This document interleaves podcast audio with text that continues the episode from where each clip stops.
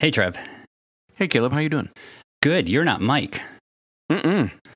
Well, uh, yeah. So Mike is actually out of town. He's out of country, and uh, rather than um, not have any episodes for all the listeners, uh, we we agreed to invite some special guests. So uh, tonight we have Trev Page from Model Three Owners Club, and uh, tonight is a special episode, uh, mainly because you've actually gotten to spend some time with the Model 3 and have a massive video up.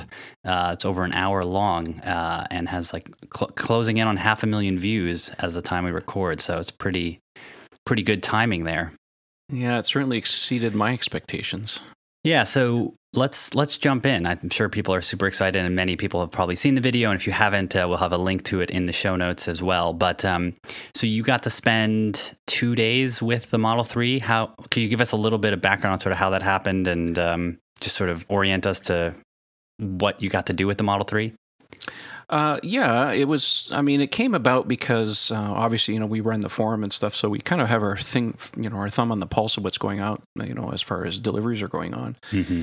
And um, you know, Ken and I had done a show before, and we kind of mentioned that you know we would like to be able to do some kind of early look at the Model Three when the time came.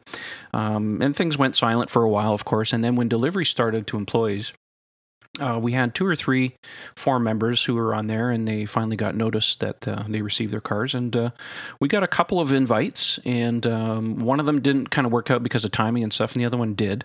So uh, yeah, Ken and I left the country because they're not available in Canada. We had to right. go down to the U.S., of course, and we got to spend the better part of two days um, looking over every inch of the car. And uh, yeah, I mean, we had a very long laundry list of things to check because it's something that we've been talking about for months, of course um, not not only of course amongst ourselves, but also with you know forum members uh, because you know with Tesla there's not a lot of details about the car, so we had a very long three four page list of everything we wanted to check on the car, mm-hmm. um, including measurements because you know of course you know we need to know what you know how size of everything was. So our approach with the car really wasn't a review; it was a in-depth look at the car and I really wanted to go through the car and present it as if we were kind of like a delivery specialist mm-hmm. in, in, a way like if, if somebody was taking a delivery of the car what are the kind of things you're going to need to know? So that was kind of the tack that i really wanted to take with showing the car was to present it as if you know an informational thing not a review. Because look we're not prof- professional car reviewers. That's best left you know to the big guys. So that's why we really didn't really get into driving dynamics and all the other stuff. It's more about the details. Right because i remember looking at the forum and seeing there were th- pages and pages and pages of questions. And it's quite unusual i think for a car, and we've talked about this in the past, but for a car to have so many unanswered questions uh, when it's already you know somewhat available and people are taking uh, delivery, when most manufacturers are have spec sheets and massive websites already trying to get anyone to pay attention uh, to what's interesting and new about the car. And in this case, you guys had a huge list of things people were curious about and you know from the min- tiniest minute details about placements of buttons to you know the depth of one part of the car and must have been pretty daunting uh, trying to trying to make sure you handled all those. So um, so I guess my uh, to start the whole conversation what were your overall impressions driving the vehicle? And just the, the vehicle overall, not just driving, but you've been in a Model S any other experience with Teslas to help orient listeners to you know how how familiar you are with the vehicles themselves? Uh, well, I've never driven a Roadster, so I've driven an S and an X on several mm-hmm. occasions, and of course, I spent the better part of, oh, I guess an hour driving the Model Three. Um, of course, this is going back a little bit here because it's not fresh in my mind. I've only driven the car once, so yeah. you know it's kind of hard to go back and say.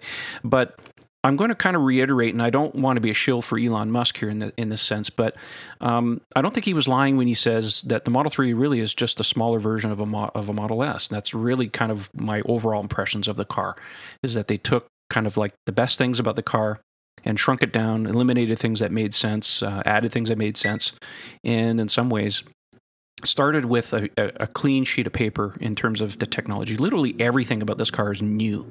So um, you know, and, and, the other thing too, my takeaway from the car is that there's an incredible amount of attention to detail.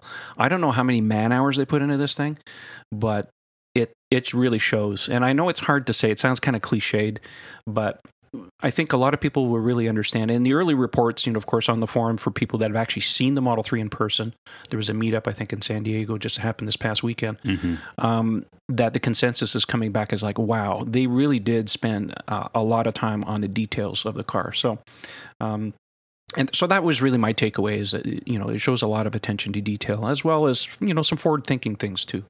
Cool. So jumping into specific areas of the vehicle, so we can we can focus the conversation. Um, on the exterior, were there things that jumped out at you, or questions that you answered uh, for forum members that sort of are particularly um, unique to the Model Three? Maybe I, I remember watching the video and seeing the headlights were kind of special in their construction uh, compared to the S and X.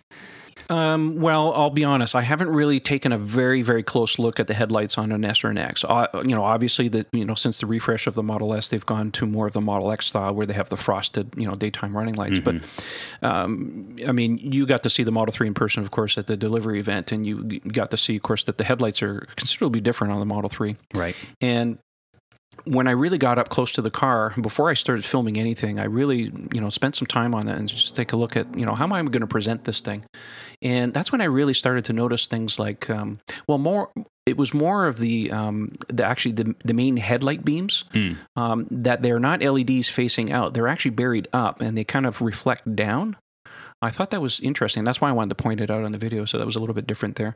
Um, overall on the outside of the vehicle um, there was nothing really that jumped out at me because you know we've been seeing you know pictures for months on this car so we kind of knew a lot of the you know kind of the minutiae of the of the vehicle. Um, most of the stuff that we really wanted to answer as far as the exterior of the car were you know burning questions about things like you know is there a tow hitch on this thing um, you know it, where's where's the roof rack? You know Elon had tweeted there's going to be a roof rack. Is there going to you know is there going to be a, a tow hitch? So I was pretty much able to confirm almost with a uh, you know 99% certainty uh, certainty uh, certainty that there is uh, attachment points buried in the all glass roof there in the in the rails and the rubber you know seals there uh, where a roof rack would attach. Now but there's no sign of a of a tow hitch and I know that's upsetting a lot of people but I also mentioned on the video of course that uh, you know things can change in the future. This is just kind of the first iteration of the car. You know Model S and Model X uh, are not the same vehicles when they first shipped so uh, there's certainly op- you know opportunity for them to change things on the car. But um, uh, honestly, you know, my most of my impressions of the vehicle and my expectations were more about what's the interior like. Mm. And uh, you know we'll get into that, but uh, you know let's face it, that's where we spend most of our time in the car. So um, to me, that was m- more important than the exterior of the car. And I guess one thing, you know, when we were both at the delivery event, uh, there was some question, or at least people who were maybe a little bit dubious of Tesla's claims that the quality was going to be even better potentially than S and X. Uh, that oh well, these are the show cars. These are the cars that they've been able to go over with a super fine tooth comb for anyone to go into. You know, the, the perennial challenge for Tesla, it seems, on the forums has been panel gaps. Uh, curious if you had any comments on just sort of the fit and finish of the exterior to lay, you know, concerns uh, that maybe that's not a problem as much, at least on the vehicle you saw. Well, I, I'll, I'll I will say that there is always the potential that because these cars are you know not mass produced at this point, that probably a lot more attention's been spent on fit and finish on these cars. Now, whether that translates into you know the final vehicle, I have fairly high confidence that they've got their their stuff together on the car. But no, um, I felt that you know, and I looked at that, of course, because you know people are asking about it. Um, I felt the panel gaps were very even. I mean, I've seen you know wildly variance, uh, you know, a lot of variances on an S or an X as far as that's concerned. Um, and I'll say, you know, the panel gaps generally on a Model X are better than a Model S. Now, I don't know whether that's just an evolution of their design methods or it's a difference in the dies or something like that. To me, it just, you know, I look at a Model S in a lot of ways and I look at the hood, for example, and I'm like, it just seems to me that the, the die, the stamping die, is too small, right? So it ends up with you know gaps on either side. So, uh, but on the Model Three, it, it's very consistent. The gaps are very you know much higher quality than what I've seen in the past. Are they of the same quality of uh, of a Japanese or a um, or German car? Um, I would say they're close, but not 100%. I mean, of course, I didn't have a car beside it to compare it to, Mm-hmm. but um, my takeaway is that the quality is quite high on the car. Um, if I have any quibbles about the vehicle, and you know, we didn't really cover that in the video because it wasn't about you know, you know, A quality review, and yeah, stuff. yeah, yeah. It was it wasn't a review. It was just about you know informational. Um, I think the part that that I wasn't hundred percent impressed with was more of the fit and finish. Not the fit and finish, but um, uh, you know when, the, when you open the trunk lid on the back. Um, if you look at a trunk lid on an S or an X, for example, um, the plastic cladding that covers the metal inside is quite substantial. It's thick. Uh, on the Model Three, I felt that that it was rather thin. Not thin in terms of thickness, but just uh, just substantial quality. That was Mm. the one thing that got me. And the other part too was the uh, the carpeting coming up the sides um, in the trunk and coming up to where the, you know the metal back is, whatever was w- wasn't finished all the way up. hmm Um, but other than that, uh, you know, everything else was was quite nice. I mean, there's lots of plastic cladding in the in the trunk area. If any of you are out there and, and have an opportunity um, and want a pretty good idea of the quality differences, um, if you go look at a Model X, for example, and open the rear hatch or the front, you'll find that the plastic on the Model X, not the Model S, but the Model X. Um, has some rubberized components in it, so it you know the cladding is much more flexible. It, it has a quality finish. That, that that's my opinion, of course and um, but the cladding on the Model Three is more like a Model S. It's harder plastic Mhm. and stuff. So, but that's about my only real, mm, if you want to call it quibbles about the car. And then I guess one of the things that Mike and I have always sort of joked about is uh, people's concern of a micro trunk. uh, people asking for bigger trunk, bigger aperture. Uh, I know you guys spent a fair amount of time on cargo capacity and got out the tape measure to really uh, give people accurate dimensions, both on the aperture and the depth and the uh, sort of overall. So if people want to know the exact measurements of that, they can check the video. But I'm curious, sort of just your guys' use. You brought a lot of stuff. How did the cargo situation work out? Uh, and thoughts on that? I was very impressed with the with the cargo capacity of the car. I mean, you know that that's the one area, of course, that was kind of off limits at the delivery event, as you Right. can attest to. Um, so we went in like like anybody else. What is the actual size of this thing? Because it, it, it matters. So that's why we spent an inordinate amount of time in the video going over the dimensions of the trunk of, uh, and of course with the front trunk as well. Because I mean, these are the questions that everybody has. So um, my takeaway is that uh, we fit a lot of stuff in the in the trunk of that car uh, when we got off the airplane, and uh, and we didn't have to put the seats back. So I think for day to day use, uh, people are going to be very happy with it. Of course, you know when you put the seats down, I mean you can you can lay down inside the car. So I was very impressed with the, with the cargo capacity of it. Um, the only limiting factor, of course, is unlike a Model S, um, it's not a whole lift back. It's more of a traditional um, you know, trunk like on a sedan. However, they did hinge it much higher up in the C pillars than you would normally find. Yeah, that's what it looked on a like me. sedan. Yeah, that's what it looked like to me in the videos and, and videos we had seen of the double hinge. Really seems to get it up and out of the way, which allowed them to also sort of create a, a taller entryway instead of it sort of being like a, a, a w- wide rectangle. It's sort of taller, almost more square of an opening. Um, Yeah, I agree with you 100% there. I think, you know, the compromise, of course, with the fixed glass in the back is that you have to have some kind of way of making a large aperture. So, um, you know, I, I think what they've done here with the Model 3 is a very good compromise in the sense that they were able to, um, by putting the hinges much further up on the on the C pillars on the rear, it open it it gets the lid completely out of the way. So at that point, when you do that, it gives you um, more real estate, so to speak, um, from at least from a height aspect uh, to be able to make that opening quite large. So I was very, very happy to see that, and that worked uh, quite well. Um, if we talk about the frunk a little bit, um, I like the little garbage, or not garbage, but the um, uh, the grocery bag clips. I Mm. think that's that was a nice innovation. Matter of fact, actually, there on purpose. It's not just um, a design thing. That underneath there, there's uh, bolts that hold in the um, you know the plastic liner for the uh, for the front trunk. So that's kind of a double duty there. It was quite Mm. nice. I will mention one thing though about um, attention to detail, and I I put out a tweet there. I think it was earlier mm, yesterday. I think it was. Tesla, there's oh, a lot of pride in this car. Yeah. Yeah. They hid this little three bar Model 3 logo that, you know, of course was supposed to be the logo everywhere in this car. Mhm. It's on the it's on the grocery bag uh, clips. It's um, it's buried in several places in the um, floorboards in the metal of the car. Um, it's on the tether, the, the child tethers at the back. It's hidden on the button to raise the uh, the middle headrest for the rear seat. You can't Oh, even wow. see it. Yeah, we didn't see and that, I yeah. didn't even notice it until I went over my footage there yesterday. I said, you know, I've seen these little logos everywhere. I wonder where else could find it. And of course, I went through my footage and I saw it again. I thought, oh my gosh. So uh, stuff like that just shows that there's there's a lot of attention to detail and there's a certain amount of pride. Of course, they you know, I mean, they spent a lot of time on this car.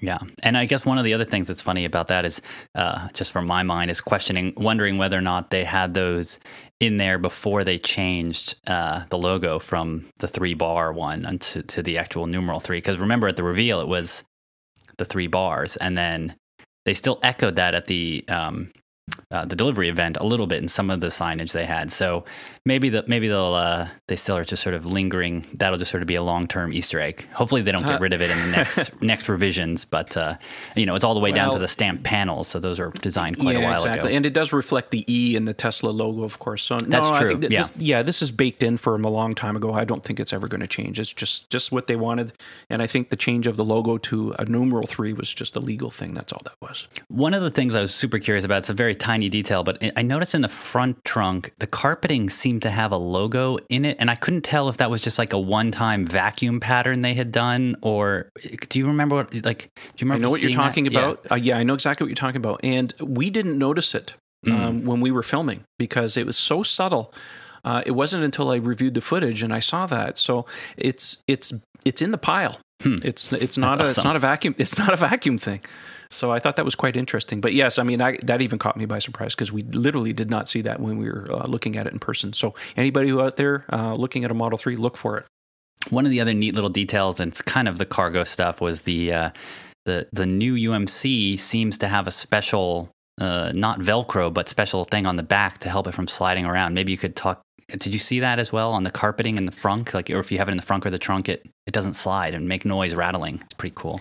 Yeah, it's pretty well. They're putting it in this new little case now. It's not a round Mm-hmm. case; it's kind of a squarish case with some padding and stuff. So I think that's probably just an iteration to keep the noise down if it's flying around inside the car.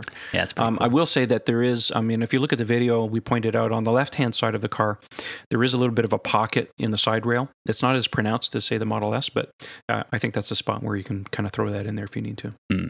So then moving to the interior, which I think was probably the least well known, and you know when we were getting rides, it was dark out and we had five minutes max. Um, and I know you were touching everything to figure Yeah, out if it was. was soft touch, and it, it has been soft touch. But maybe you could talk a little bit about uh, the interior itself and not not sort of the UI or anything like that, but just sort of the physicality of the interior. And for folks who are uh, maybe coming from an Audi or a BMW or Mercedes, like what is what's the reality on the ground of being in the car and touching things and where your knee hits and where your arm rests? Like how how are the ergonomics of what the interior lends itself to? Um, well, I'm glad you asked that because my takeaway from the interior on the Model 3, and I've said this, I think, a few times before, is that um, what Tesla's done with the Model 3 is they fixed what I see as deficiencies in the Model S.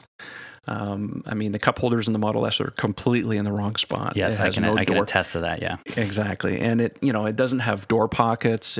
Uh, the armrests, uh, I mean, are, are are shallow and they're angled down in the Model S, so you know our arm is always slipping off.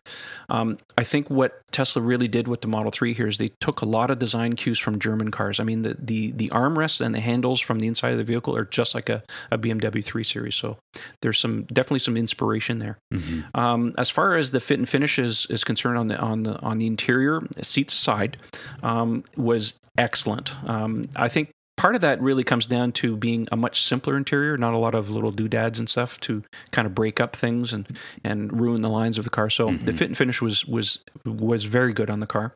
Um, the other thing too is the materials feel high quality. Now, when I say high quality, to me that means not hard plasticky. There's only a couple of spots on the interior that it's really hard plastic. Naming, uh, namely, um, the speaker grills in the door, hmm um, and parts of the dash that are not wood covered, or the front part, which is you know very squishy, kind of rubbery kind of material. Um, that I was very pleased with uh, to see that because you know there's I see a, a, definite trend in most affordable cars on the market these days that uh, from very hard plastics. You've probably seen it on the on the Chevy Bolt, for example. Oh yeah, I was just thinking about the Bolt. Yeah, tons yeah. of hard plastic. Yeah, and to me, that's not high quality. It may look nice, but I mean, if you're going to touch stuff, if it's if you're spending this kind of money on a car, because let's face it, Model Three is not going to be a cheap car. It's, no. you know, thirty five thousand dollars aside. Um, so I was very pleased with that. Um, I think, um, you know, I understand the interior for a lot of people is not their cup of tea because of the simplistic nature. But I think once people really get used to it, um, a lot of those kind of issues kind of fall back by the wayside because there's also the other aspect here that I really took away from it was ergonomics. Um, the ergonomics in the Model 3, as far as I'm concerned, with the touchscreen and everything that you get to, is, is actually better in a lot of ways. So um, yeah, that's my other thing, and and I really like the center console. I mean, I I do like some Model S's with the older yacht floor, you know, the one without the center console. Right, and of course, just drop straight down. Exactly. So there's something to be said for that to, you know, to give you flexibility to put, um, you know, bags and so on and so forth. But there's not a lot of cubby space because, of course, in a Model S, you don't have door pockets. So where are you going to put your things? Yep. Um, and of course, you know, a couple years back, they added the uh, the center console on the Model X, and of course, they, they retrofitted the Model uh, S with it. But in the Model 3, it really represents kind of like a new thinking. Look, if we're going to design a car with with a center console, um, you know, standard, what can we do? And um, I think they really nailed it with this. I would like to see this center console arrangement more in the newer cars. I think that um, looking at this now, I think there's some definitely some areas in an S or an X where they can do an interior refresh. And of course, you know, scuttlebutt going around is that sure. that's going to happen. So you didn't mention you didn't mention the seats. What's your impression of the comfort of the seats, the softness? I know we've always talked. You and I have talked privately about the the white, ultra white seats having such a different hand feel and sort of suppleness. I'm really curious personally. Uh, you didn't touch on it too much in the video. What was your impression of the seats and the texture of this new uh, non leather vegan material? That maybe not new. Maybe is the same as what they're doing in the S now, but yeah, I, I, actually saw a recent um, Model S with this. I think it's all the you know whatever they're calling it, the vegan or the synthetic leather now. Um, to me, it felt the same way. It, mm. it, looks the same. Now the seat design, of course, is different. Of course, the pattern on it is a little different. Um, the bolstering on this, I will tell you this. I mean, we, my wife and I both spent some time in a Model S with the first generation seats, and they're not good.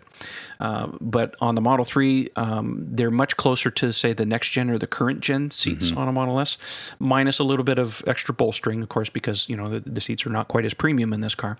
But um, very comfortable. I have no uh, no problems with the seats whatsoever. So um, yeah, I'm happy about that. Now, as far as the quality of the materials are concerned, um, you know, of course, Tesla's using all this new um, artificial, you know, leather, vegan, whatever you want to call it now. Um, time will tell whether it holds up quite well. Uh, anecdotally, you know, the white seat's been out on the Model S for you know what a year, year and a half now.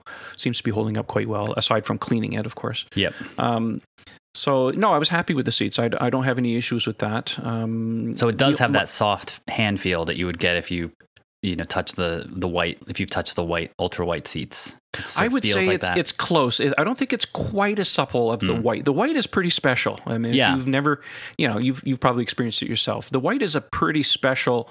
Um, I don't know what it is, but it's it's almost like baby skin. It's so soft. Yeah, it's very strange because it's super soft and it also has more pliability to it. So on a big mm-hmm. leather seat, if you push it, a lot of times you sort of feel like you're moving a lot more area because it's just so tensilely strong. But mm-hmm. the, the, ultra white, it just sort of gives more like a marshmallow. And even though it's white, you know, it just sort of conjures this marshmallowy, soft, supple thing. And so I was really curious because those seats are super taut. Um, how, yeah, how it felt. It, yeah, my takeaway from the black uh, on this vehicle was the the seats felt more like leather, mm. like a traditional leather. So it's yeah. a little tighter. Yeah, maybe they so, are using a maybe that material is anchored more on a leather feel than just like yeah. futuristic white that isn't even supposed to be like leather. My, my only complaint about the seats in general, and because you know, uh, you know, it seems that Tesla's doing their seats internally rather than using external um, you know, supplier and stuff is that I think there's some areas of the seats that Tesla, you know, unilaterally needs to work on it. And normally in the corners and stuff where the stitching comes through, sometimes you get some wrinkles. Um, mm-hmm. You know, if you look at a lot of cars, um, this car was exhibiting a tiny little bit about that, um, mostly in the back seats. So I think there's still a bit of work to be done there. But um, overall, uh, I have no complaints about the seats other than that. And how about the um, adjustability? Because I guess, what was what is they saying? They're saying there's 12 way. So there was definitely 12 way. Yeah. And so, is there lumbar built into that or no? Yes, Okay. yes. Yeah, there's That's lumbar great. control. Um, we put the seats all the way back, like we put the seat back, and uh, even with the seats up in the back seat, we were able to touch the back of the seat onto the back of the back seat. So, I mean, if you want to camp out in the front of this car, um, you can certainly put the seat back quite a ways. So I was actually surprised. I didn't think it was going to go back that far, but it did. Um, adjustability is really nice. It does have memory, and it's stored as part of the profiles. We can talk about profiles, but Yeah. you know, that's the other question that people talk about all the time. Uh, don't don't let me forget. I'll mention that. Yeah. So one Um, last. Oh, sorry. One ahead. last thing on the interior I was curious about is seat position. Um, so obviously the X has sort of this helicopter style thing that has incredible visibility, and the uh, cross member above your head is behind your head, which means you just see glass. And then the S Mm-hmm. is when I've driven it, it feels a little bit Batmobile claustrophobic. Like it's just a little bit of a more of that I don't know, high waistline slit opening for the windshield is very angled. So how would you position the Model 3? Because driving driving visibility has been something I'm super curious about. I know a lot of people are. Which way does it lean? More Model X or Model S, or is it different? I agree with you 100% on your observations. I would put the Model 3 as halfway between the two. Hmm. Uh, that's my takeaway. Um, short of having that large windshield like the Model X, um, it definitely feels like the rails. I'll, I'll tell you this getting in and out of the Model 3 is easier than a Model S. Uh, you probably experienced this. Getting in the Model S, it feels like you're dropping into the car. yeah, like a sports car. Yeah, exactly. And the Model 3 feels higher. Um, you know, I mean, you're still sitting down a little bit, but it doesn't feel like you're flopping into the car. Uh, Model X, of course, is different because, you know, it's higher up off the ground and stuff. But I felt that the egress uh, and the ingress on the car was much easier, especially in the back. Mm. Uh, which surprised me. I thought it was going to be, you know, a little difficult, but uh, no, I was very surprised with that. Um, as far as the seating position, I think not so much the seating position, but I think it's the combination, as you mentioned, with the, um, you know, the first cross member in the front. It feels like it's pushed back a little bit more. I agree with you in a Model S. It feels a little bit more claustrophobic. Um, but I think the combination of the low dash pushed forward and the screen out of your way, the visibility out of the front of the Model Three, I, I can't I can't express in in in words how much how good it is. Mm. It's um, it's very surprising. I think when people actually get to drive the car, they'll really like the driving position of the car because it, the visibility is just excellent. Oh, of course, you know the shorter nose on the car helps. Yeah, that was the thing I was going to point out. Was in the GoPro footage that you had as well. Uh, it was very clear. You could see the, at least from that vantage point, you could see the whole hood sort of roll down. Mm-hmm. Which in some cars you can't even see the hood, which is troublesome. And then sometimes you see only the hood and you can't see where it ends. But it looked like in the Model Three you could actually see it roll down and you could see the ground, the pavement. Uh, could you actually see that from your driving position, or was that just from the mounted to the glass roof? No, when I was driving the car, I couldn't see the hood. The only part of the hood I could actually see were the sharp creases on the on the right and the left. You know how the, Mm, how the the, fender, fenders come yeah. up. Yeah, the fender comes up. Um, so yeah, it was it was it was it was quite surprising, um, and I wouldn't say jarring, but it was Mm-hmm. like wow, this is a breath of fresh air. Um, plus the fact, of course, of how quiet the car is. I can't believe how much. I don't know what it is. It's partly aerodynamics, probably some sound deadening, but it was quite remarkable how quiet the car was. Was it? Did, did you feel like it was actually less than the Model Three, or sorry, the Model S that you drove, the 2013, 2014 one? Oh, definitely quieter. Oh yeah. Interesting. Mm-hmm. And not just from motor whine or anything. It was just like overall sound dampening was better. No, the Model 3 definitely has, I mean, a little bit of a motor whine. It sounds a little different than the Model S, but the, again, you know, in an hour, you can't really make up, Mm. Sure. you know, you can't really describe it, but it definitely has, you know, a- a different sound. Um, it's not displeasing or anything like that. It's certainly not loud at all. Um, the fun factor is certainly there. Well, I mean, we'll talk about the driving, Yeah. you know, maybe a little bit later, but no, I was very pleased. I mean, uh, you know, driving the car as far as the ergonomics were concerned and stuff, it's, uh, they've done a, a, a really good job on, on this. And, um, yeah. I think that's one of the things that people maybe underappreciate who aren't super attuned to what's going on in cars is the uh, lower price cars tend to have less sound dampening and less just acoustical focus. And Lexus famously had ads about the sound dampening inside of their vehicles and the smoothness. And one of the things you notice when you're in super premium vehicles is how how quiet they are inside, and even with super beefy engines, um, and it just sort of lends to this more peaceful, more serene aspect. And so that was definitely something I was curious about if they would improve or even maintain the, the sound dampening that they had done in the Model S and X. And it sounds like definitely they've done that and maybe even a little bit more. I it's hard to it's hard to put into words, but um, I mean, when we were driving the car, the only thing we could really hear was tire noise and the AC running. I mean, mm-hmm. the I, I, was paying. I was trying to pay attention to the wind noise uh, on the car because, of course, when you have wind going past, say things like the mirrors, you get that turbulence. And you can see, you can certainly hear that. Mm-hmm. And when I was not driving the car, but when I was a passenger in the vehicle, I I put my head right up against where the mirror area was, and I couldn't hear anything. I was very surprised. It, it's I I can't put it into words. It was it's like the aerodynamics of this thing is just exemplary. It was very smooth airflow over the vehicle vehicle. It was quite surprising. That's awesome. Um, so on the um, entry and uh, exiting, one of the things that's obviously been uh, one thing we've been trying to make clear to people is how to, how you get into this car and how you get out of it. So maybe we'll start with how you get out of it first, and then we'll talk about getting into it. So can you clear up how do you get out of a Model 3 from the inside? Okay, if you're sitting in the front seat or the back seat, uh, when you put your hand on the grab handle, you move your thumb over about one inch, and there's a button there. And when you depress it, it pops the door open. So it, uh, it you know unlatches the uh, you know through a solenoid, and the door pops open about an inch, mm-hmm. um, and then you just push the door open. Now, as a backup in the front, but on a, but not on the back, there is a mechanical um, latch uh, right in front of the uh, buttons for the window you know, for the window controls, and you can just pull on that, and that's a backup. That's a mechanical backup, so there's probably cable in there. So the same kind of idea. Yeah. So pretty easy. Yeah, I think people have been. It so, feels natural. So the first time you do it, it, it's totally natural. The first yeah, time you're like, well, how do you open this door? But when you do it, it's like, oh, okay, that makes sense. Right, because from photos, people can confuse that button with the uh, window but when you're actually using it, it seems unlike. I mean, I, I, think they would have tested that people would know that's where you go to open versus you know raising. Well, your hand, your hand just naturally goes into that position, mm-hmm. and then when you move your thumb over and you press it the first time, you go, "Oh, okay, that totally makes sense." So I understand where the confusion's coming from, but just like anything, you, once you do things once, then you know forever how it works. And then opening the door from the outside, uh, how is that hockey stick door handle? Well, you and I are already familiar how that works, so this you know it's not a mystery to us. Um, I know that some people. The one thing that I did discover is that you can open the door um, with your hand by pushing. Of course, you know you push on the fat part and it swivels out and you grab it. You can actually open the door um, either from the bottom or the top. It just takes you know however you move your hand on the on the door handle. Um, felt solid. Um, I think they're I think they're plastic. Uh, it was hard to tell. I, I couldn't tell in the video, mm-hmm. of course. Um, the inside opening is all covered and stuff, so there's not there's not going to be any debris or water or snow getting in there. Um, how they fare in the winter months, of course, in Canada, there's the odd time once in the winter uh, where you might get some freezing rain, or whatever. Mm. So we'll see how that behaves. But uh, no, the first time you open the door, you just get it, and then you know off you go.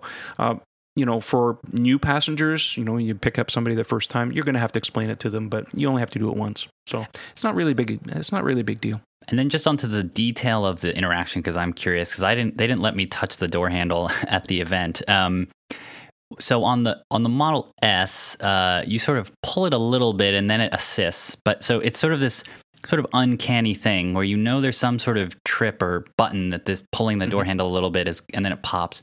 And then on the Model X, you kind of have to push, and for, at least for me, I kind of have to push harder than I was expecting yeah. to get some button to then open the door. So on the Model 3, it, is it fully mechanical? Am I pushing and then I, it pops a little bit? Sort of how much do I have to push? Could you talk a little bit about sort of the the finer details, if you can remember, on how that felt and it's like how much how much it automated. It's pretty clear in my mind how it works. Uh, basically you um, i mean if you're if you're a normal person who's approaching the vehicle say from the uh, driver's side you reach out with your left hand and you push your thumb in on the fat part. The door handle pops out maybe about a quarter of half of the way and then the door popper um, actuates. So you hear this and the door opens about half an inch. And then that singular motion of pushing the fat part in um, swivels the door handle down into the palm of your hand. And at that point, you just curl your fingers and you pull. It's, so it's, it's very natural. Was the popping happening when you were pushing with the thumb or after you yes. sort of pulled? No, it pops as yeah. soon as you push so your thumb little, on it. So a, yeah, yeah. So a little bit of pressure starts the popping, and then you just sort of are continuing to open the door versus many door handles where you sort of pull it a little bit and then it gives and then you pull and it actually releases the door which i think is possibly confusing people because they think it's going to take a ton of effort to open this door because you're going to have to fiddle to push it in and then you yank it open. And it sounds like it's actually just a little bit of pressure on the thumb part where will start popping open and I, I agree. I think for most people, if you really want to see it in action properly, if you look at the video, there's two parts where I actually actuate the door handle. One of them is when I use the phone to approach the car to unlock, and I actually, you know, push the th- fat part, and you can actually see the door open. The second part is when I give the demonstration about the key card, and that's it couldn't be clear. So as soon as you push on the fat part, you hear the door pop and it opens, and at that point, you just pull in the door. It's already open at that point. yeah, exactly. That's a cool part. pulling on it. So that's just for that's just for leverage, actually, as, as Yes, lever. yeah. exactly. Yeah, yeah, that's cool. Um, so talking about the door, um, uh, getting getting in. So we've got the key card in the app. Uh, you demo you demonstrated using the app. I was curious if you could share sort of how did that work in practice? Was did you were you able to force close the app and it was still connected via Bluetooth? How quickly did it open? How far away was it? Like thirty feet away, or was it? It looked like it, you got pretty close before it even opened, so it was doing some proximity sensing even on Bluetooth. Yeah, I I can't um I can't really talk about the you know how the, the app works whether you force quit or something because it's not something I actually did. Mm. So what I did have was the owner's uh, phone, and um, I'll, I'll say this um, because I know there's been a lot of talk about you know approaching the vehicle, what locks, what unlocks, what do you have to do. There's literally no interaction with the phone. All you have to do is have it on you. I held it out in front of me in the video to show people that you don't have to do anything. All you have to have is the phone with you. And the unlocking of the doors happens, the behavior is exactly like a key fob, like on a Model S, where you have to approach within three feet. It's not 30 feet, it's not 20, Yeah. it's, it's three feet. So the interaction and the behavior is just like a key fob. Um, as far as the app is concerned, um, it was I couldn't determine whether the actions we were doing on the phone were done over Bluetooth or LTE because we were within sort of a Bluetooth bubble. So I'm going to assume that interactions within that distance were done over Bluetooth, but it was literally instantaneous. Um, when I you know pressed the the door or the honking and stuff, it was uh, markedly faster than um, say going over the uh, the LTE network. Yeah, And and, if you experience that on yeah, because if you experience that on a Model S, you- there's always a little bit of like a one or two second delay. On this thing, you just press the button and it was it was just done. yeah, and the intention is you don't even have that need to have the app open. It's just you have the For phone in your unlocking. pocket. Yeah, exactly. for unlocking. Right, right, yeah. For It- the unlocking or the uh, locking as sort of if you have the walk walk away to lock. Yeah, So- as a matter of fact, when we were doing the filming of the car, um, the, the owner would always walk out of the shot, and it was constantly locking the doors Mm-hmm. on us. Uh, so we had to actually go into the car and actually say, you know, please stop locking the doors when he walks away. that's good. So we actually had to turn that off because that was the other question: how far do I have to walk away? And we knew it was like as soon as he would walk away, three feet later, I mean, the, the doors were locking on us. So that was a bit of an annoyance, but that's just you know for filming purposes. So we just turned that off.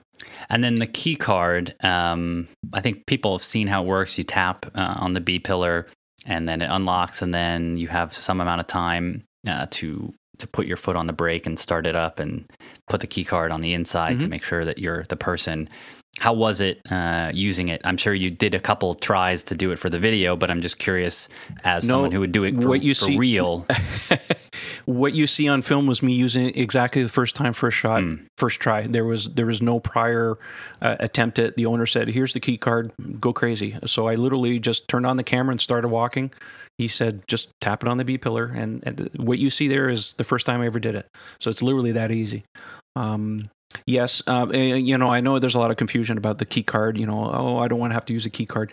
It's um, it couldn't be simpler. Now, you know, we have to reiterate again: the key card is really as a backup to you know your phone because Tesla really wants people to use their phone as the primary key fob on this vehicle. But it couldn't be simpler.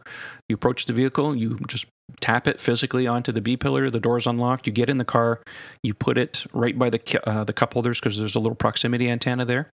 And you push the brake on the car, and it just comes live. After that, because you're authenticated, you can put the key card away. You can put it in your pocket. It doesn't. ni- It doesn't need to stay there.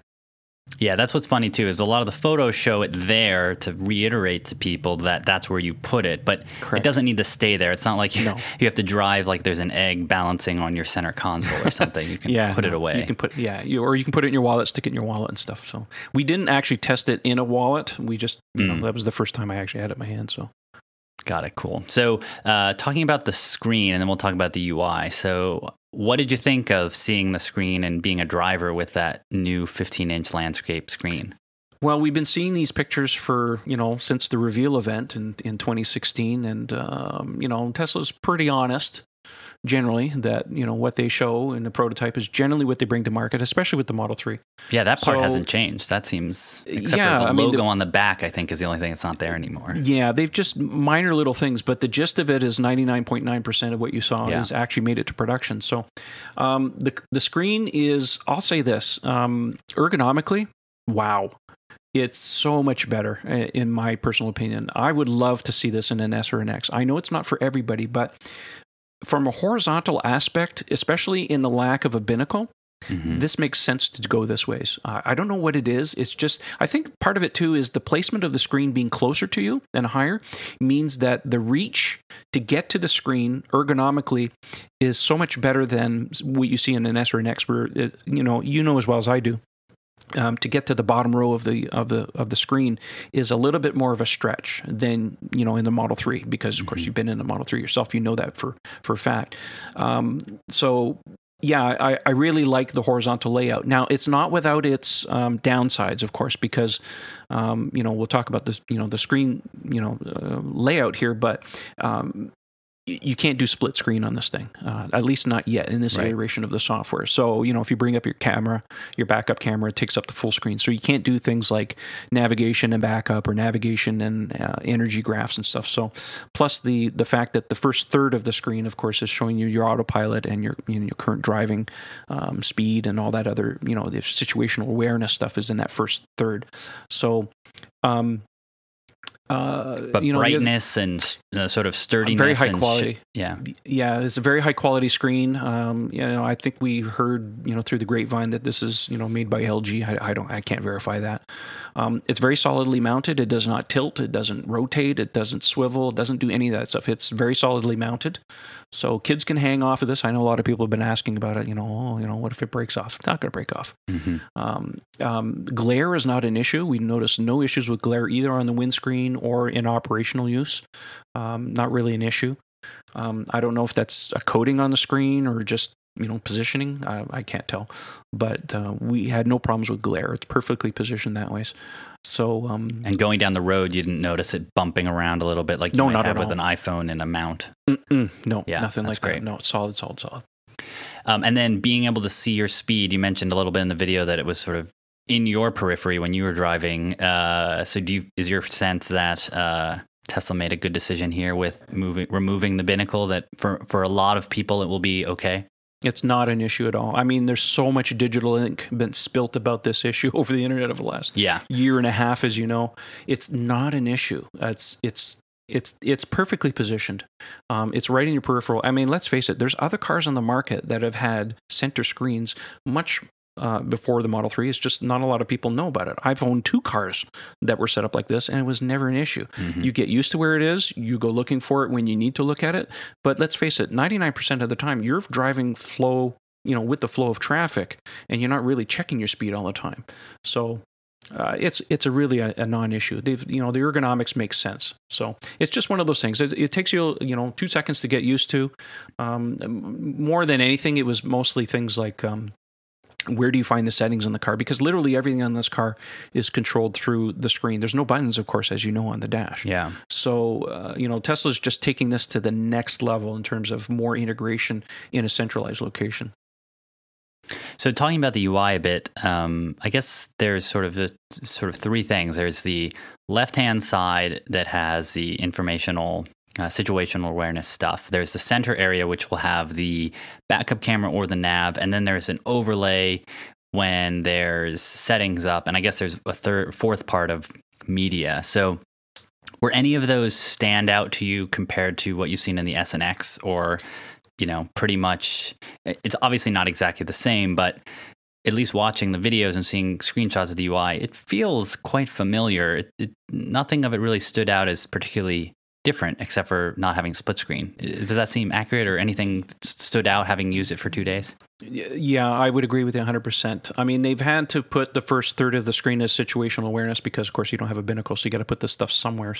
But um, the rest of the screen is literally the the nav is is front and center. That is really what is in the background at all times. Everything else uh, is an overlay on top of the nav. As far as features are concerned with the nav and the other functions, it's literally just like an S or an X. It's just been rejiggered a little bit for Yeah. the horizontal screen. But otherwise, the functions are all there. It's it operates just the same way.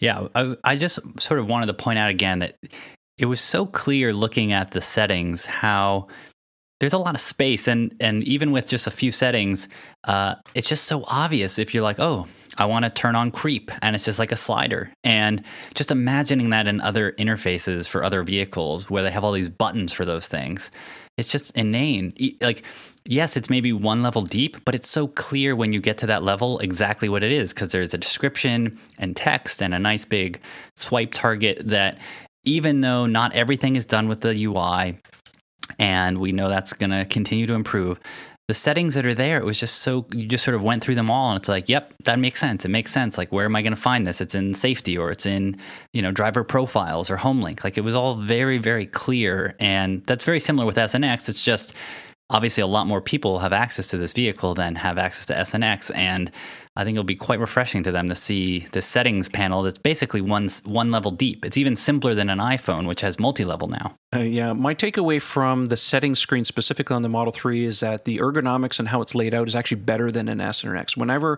and I've spent lots of time in an S or an X, but every time I go into the settings screens of those cars, I'm always hunting for something. Uh, when I sat in the Model 3 and I went into the settings, it was just like boom, boom, boom, boom. I knew where everything was. I don't know why, it just felt right. Um, so I would expect that some of this stuff will probably come, you know, in a in a UI update to the rest of the cars in due time. But uh, I mean, you know, there's some slight differences in the UIs, you know, because on the S or an X you don't, you know, have big button sliders, and this one it more looks it looks more like iOS, you Yeah. know, with the little sliders you saw there with the green and off. So, um, and and of course, there's some real estate in there that can be taken up with more settings because, as we know, the software on this car is not finished yet. Yeah. There's quite a bit of stuff that's not implemented yet. So, And just the past week, they've rolled out updates with the equalizer, which you guys didn't have a chance to play with because it wasn't even No. in the software yet. And they've updated the, the uh, visual acuity of the backup camera. So it's pretty incredible how quickly they're pushing software. And it looks like they're definitely gearing up for uh, a lot more people having access to the car uh, pretty soon, it seems yes, like. I've I've been in constant touch with the owner, and he's reporting that he's getting one to two software updates a week, and they're implementing new features and correcting things. Um, literally, I think it was two days after we had access to the car, um, they turned on autopilot. Now, of course, we only had cruise control at the time. The autopilot visualization was working on the car, but we Yeah. just could not turn on autopilot, and that was activated a couple days later. And then since then, we've seen several updates like voice activation, Bluetooth, because that's of course the big issue that people had. Oh, the thing doesn't have Bluetooth streaming. Uh, no, that's been activated now. That's good. Um, curiously enough, um, there is no screen on the Model 3 yet uh, for the energy graph, right? Right. And that's quite useful, and I hope they implement to that. Um, the other thing too, what was the other thing that was missing on the car that I forget now what it was? Uh, oh, trips. Uh, there's there's no trip meter at this point yet, so that's another thing that they have to implement. Couple new things. Yeah, well, the browser, yeah, the browser is a bit of a bone of contention because I think it won't happen. yeah, I don't know what's going on. They may decide to just completely drop the fact that they haven't even updated the browser, the promised browser update in the S and the X now still hasn't materialized. I think Tesla maybe just kind of testing the waters, maybe with the three. Says, you know, people, do you really need this? Yeah, So and it, we'll it see. constrains the LTE usage and just the security. Uh, from our point of view, the security implications of having a browser. That's been the major vector for all the security hacks that people have had with the S and X. Have been a majority of them have come through the Yeah, browser. So yeah. just, browsers are very dangerous. Uh, Pers- personally, I'm not lamenting the loss of a browser. It's just Yeah. not something that I really care about. My wife might have a different opinion, but for me, uh, I, I'm not worried about that. I would just rather see the energy graph thing. That's more important to Yeah. me than anything else. One little question I had that didn't come up in the video, and I don't even think I asked you, was on the nav. Did you use the nav to basically do point to point where on the S it will both show you the step by step on the big screen, but then on the on the binnacle it will show you the upcoming turns and sort of preview things similar to the way like a iOS or Android, Google Maps or Apple Maps will do. Um, did you get any sense for the audio overlays or any visual cues for next turns or any any comments on like the nav experience? We did not have the voice function turned on at the time. Um, mm. If I recall correctly, we did do a point to point navigation um, from our drive from the airport.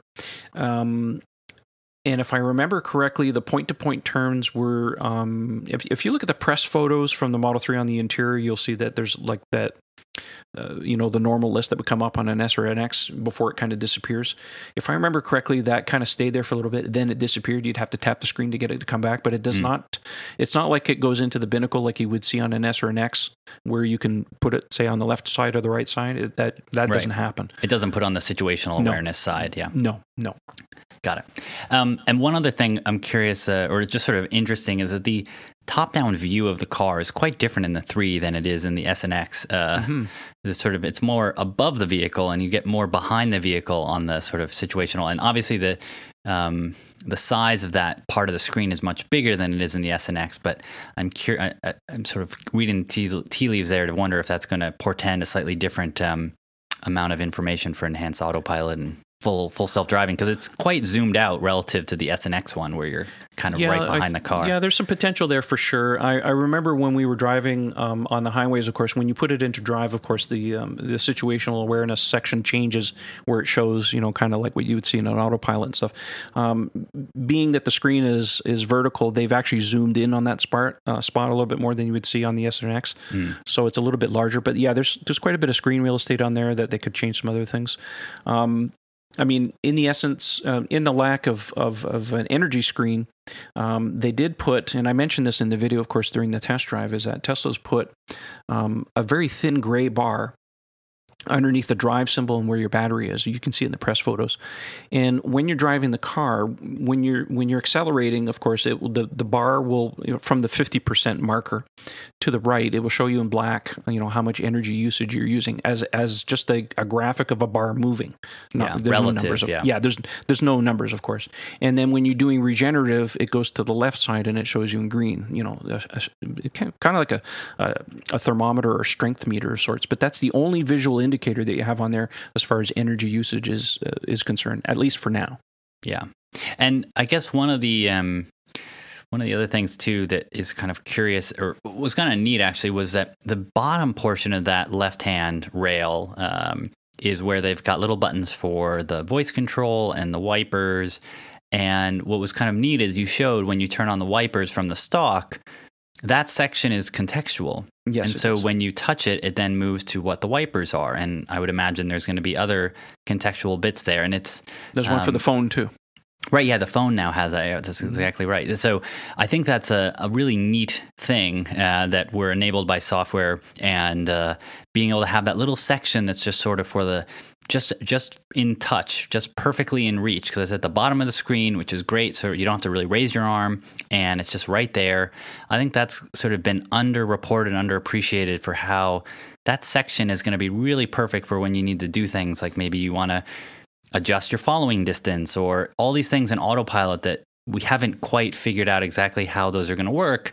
Um, and there's maybe regulatory issues or whatnot of having those on the buttons. But just having that section there, I think, is pretty pretty neat. And when you turn on those windshield wipers, it really made my mind click that that's a, a special yeah. area of the of the UI that is quite unique. The S and X don't really do that. Yeah, I think um, I think you know people are looking at pictures and video right now, and, and once they experience it in person, they'll go, aha, you know, the light bulb will go off, you know, and they'll probably get it. I think my only real complaint personally, um, as far as the situational awareness area, was when you're in the cruise control.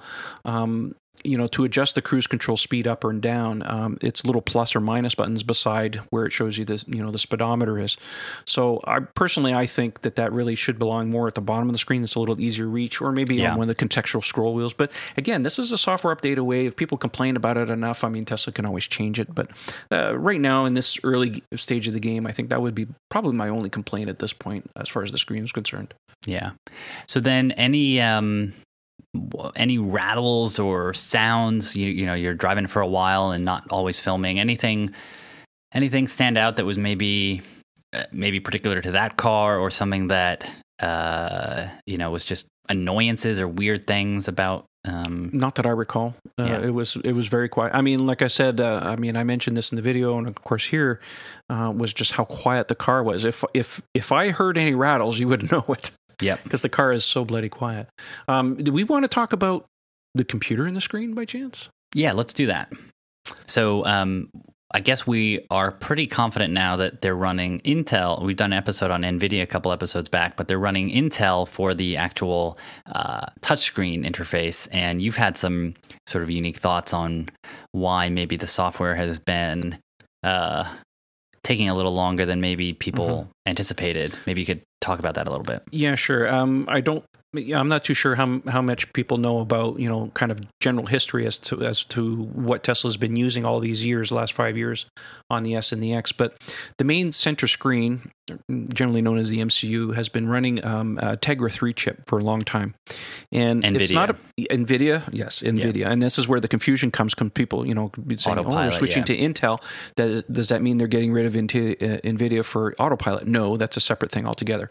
But as far as the screen is concerned, um, it, it certainly appears through the grapevine here that Intel or that uh, Tesla has has moved to an Intel um, instruction set, some kind of CPU, silicon on, on chip, and SoC um, for all of the computational stuff on on the screen. It has very little to do with graphics necessarily because you know a lot of this stuff is kind of vector based. It's not that big of a deal, but the sheer responsiveness of the screen really indicates something else is going on behind the scenes here. So I really do believe we're looking at a new um, CPU um, that's doing the computational stuff for the screen. It's very apparent, especially in the maps when you're zooming in and zooming out and looking at things. Uh, things happen like instantaneously on this.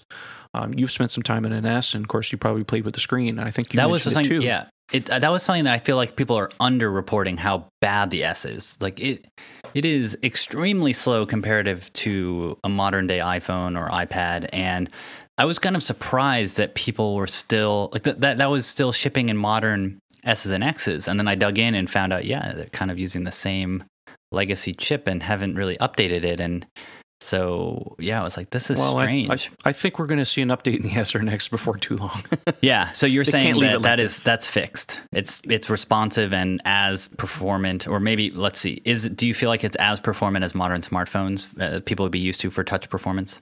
Yeah, I think if you took, um, you know, um, well, not I wouldn't say a current generation iPad, but say an iPad that's uh, one or two generations ago, yeah, I would say it's about the same speed as that. It's quite surprising. And then in term, we've seen some videos from other people who don't seem to be as uh, in tune with what Tesla's doing, and so they they kind of are futzing around with the screen. And some people, and I was seeing saying, "Oh, this person has to touch it a lot of times for it to register their touch." Uh, can you put to rest any claims that like it's not registering touch, or did you have to push a lot harder, or any any sort of recalibration to touching the screen? And this may, maybe seemed like a weird question, but people Well- were kind of freaking out about this. Um, there were a couple of times when we were using the screen that um, it was it, it took a couple of touches and stuff. So I, I'm not too sure whether it's the touch targets are not in the right place or whatever. I will say this: uh, we experienced a couple of reboots on the screen by itself. Well, one of them was um, kind of on its own, and another time when it wasn't uh, responding 100%, we actually had to physically reboot it. You know, the two scroll wheel button Yep. thing to get it to re-go. Um, it did not affect the driving of the vehicle whatsoever. We were still able to drive the vehicle uh, without any issues. It's just we didn't show that on on camera because, like it's you know, we didn't want to reinforce the fact that the software's not finished. Yeah. So I and think- that, that happened to me when I was driving a 2016 Model S. It freaked out and doing navigation, I had to reset the Yeah. the computer. So it, But but people have to realize here that the, the MCU is separate from the drive uh, Exactly, system, right? They- I they- was still driving. It was fine. Exactly. So I don't think that's really a bit of an issue. But I think it just kind of reinforces that because we're talking about a new CPU here, they had to port the kernel over, they had to read write everything because you know the Tegras are an ARM architecture, ARM instruction set, I should say, and the Intel is using an Intel instruction set. So you literally have to rewrite everything: the kernel, the software, the drivers, everything. So I think that's why we're looking at you know some of these delays and some of the features not implemented yet. It's because they had to rewrite everything.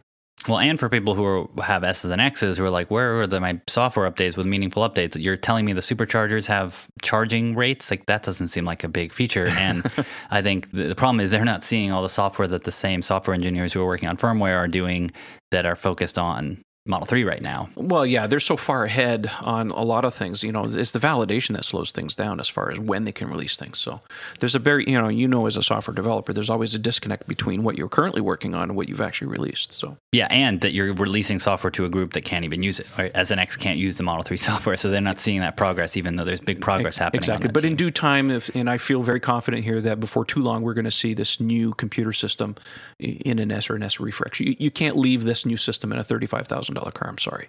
Yeah, I'm really curious. It has to come to the to the higher end cars. I'm curious if they're going to switch to landscape or if they've done this in sort of a flexible way where they're going to keep. I'm okay with portrait. that. Either, I'm okay with that either way, but I yeah. really do like the ergonomics that the horizontal screen affords. Whether they lose the binnacle or not matters not, but I do like the horizontal layout. But uh, I'm not married to it, so. Yeah, interesting. So I'm curious. Uh, last two questions. One, anything in the that you didn't get to cover in the video that you sort of head smacked afterwards that was published that you wish you talked about you could use this as your platform to any anything else that you feel like oh I should have talked about that or comments people asked that you felt like oh that was that was actually a lot of people asked about that we didn't get to cover oh, it. it's hard to say because I have over two thousand comments on this video I can't keep That's track of them. um, I would say uh, I would have liked to have um, had access to autopilot at the time. That was the yeah. main. I think that's the main thing that everybody's asking for, irrespective of the fact that autopilot's been covered to your blue in the face. There's plenty of YouTube videos on on autopilot. I mean autopilot's autopilot. I think what people want to see it is, you know, it actually working. So the owner actually sent me a subsequent video that I tweeted out and I put on the YouTube channel um, of autopilot actually operating. So you know, if you want to see that, just go to the you know our channel and you can see that video that I put up. Um, other than that, I really can't think of anything else that I really wanted to spend some time on there. I mean, we did spend some time on the HVAC system because, of course, that's the big right. question that a lot of people had on that. Um, you know, in retrospect, I shouldn't have used streamers. I should have used yarn or something. But other than that, uh, I think I covered most of the stuff that people, um, you know, had questions about. We're getting, you know, kind of edge case questions and stuff, but it's just, right. you know, a lot of the questions we're actually getting is stuff that we've covered in the video. It's just people can't be bothered to watch an hour and 10 minutes worth of video. Yeah, I guess yeah. Just briefly on the HVAC because it's been a big question, a big big thing. Is do you, could you tell if the air was coming out through the entire channel, even behind? Like, was it actually quite wide, or did it actually feel like this is where vents would have been? It just happens to be a big slit. If that makes if that makes sense. I know exactly what you're talking about. Uh, the The air comes out of the whole slit from side to side, except for the spot that's covered by the screen. Got it. So it is a wider mm-hmm. width mm-hmm. than yes. what you would get in a traditional vehicle. Yep. And then in terms of the noise, at least in the video, it sounded it sounded like it got pretty loud when you cranked it up to the 10 or 11. Um, could you could you sense it at the lower speeds if the blower was further back or anything about sort of having a wider distribution that maybe it was quieter or more sort of gentle at lower speeds or it's, any it's sort much, of commentary on that yeah uh, well at full tilt it's really quite loud but then yeah. again you know when you got a silent car what what isn't um, at, at normal operational speed if you stick it to auto and you have you don't have the temperature set to super cold and stuff it just operates kind of in the background. Um, it's kind of like a background noise. You don't hear it all that much.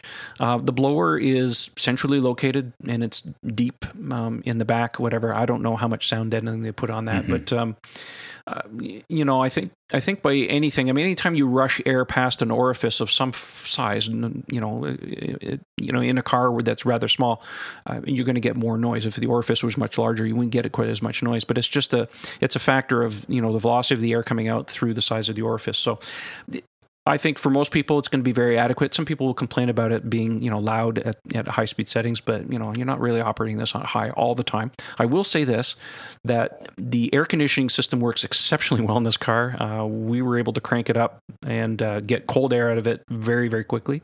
Mm-hmm. The heat, on the other hand, took a little bit longer, but they're still using resistive heater here. So, uh, and then when we flipped it back, it took a little while for the heat to kind of drain out of the system, so to speak. I, I don't know whether mm-hmm. way to kind of yeah. put it. Um, Still running over those hot coils. Yeah, exactly. So, um, no, very, very happy with uh, the air conditioning system. It's, it's really not going to be an issue for people. And then for people who want to get air into their face, are they going to be able to do that? Yes, absolutely. There you go. Yeah, if you take it out of auto mode and you put it at the, I mean, you've you've played with it at the, at yeah. the thing where you can put the diffuser on. If you take it out of diffuser mode, you can stick it right in your face. Not a problem.